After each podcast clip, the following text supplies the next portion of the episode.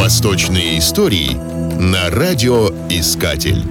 Наиболее вероятная гипотеза происхождения названия одного из древнейших городов планеты – Бухары, что в современном Узбекистане, гласит – в индийской провинции Бихар есть город Бухар – и считается, что оба названия происходят от Вихара, общепринятого названия буддийских монастырей. Вполне вероятно, что название Бухара стало производным от Вихара, поскольку называть место по наиболее значительному строению на нем было распространенной практикой. Более того, писатель периода саманидов Аль-Харизми говорит, что Аль-Бухаром называют храм индийских идолопоклонников. При раскопках одной из древнейших мечетей современной Бухары, Магоки-Аттар, советский археолог Шишкин углубился на 12 метров ниже поверхности, где были обнаружены обломки, коломки свидетельствующие, что мечеть была построена на месте прежнего храма огня. Поскольку многие священные места часто продолжали сохранять свое предназначение даже при смене религий, о чем свидетельствует превращение языческих храмов в церкви или церквей в мечети, Магоки-Аттар, находящаяся ныне в центре города, возможно, расположена на месте прежнего буддийского монастыря. Таким образом, на месте храма огня, некоего